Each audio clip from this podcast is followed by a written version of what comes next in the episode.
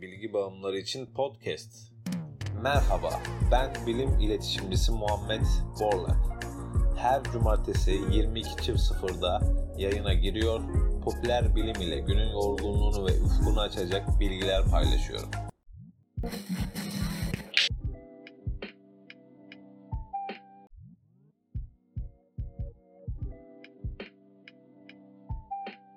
Güneş ışığı ve havadan uçak yakıtı. Nature'da yayımlanan bir makalede bilim insanları güneş ışığı ve havayı kullanarak solar kerosen adı verdikleri karbon nötr bir yakıt ürettiklerini duyurdu. Havadan karbondioksit ve suyu çeken güneş ışığı enerjisiyle parçalayan sistem hidrojen ve karbon monoksit birleşimi olan bir karışım ortaya çıkarıyor. Daha sonra ise bu karışım gaz yağı, metanol ve diğer hidrokarbonlara dönüşecek şekilde işlenebiliyor. Sistemin stabil bir şekilde çalıştığını belirten araştırmacılar bu nedenle endüstriyel kullanıma hazır olduğunu ve ilerleyen senelerde yaygınlaşabileceğini düşünüyor.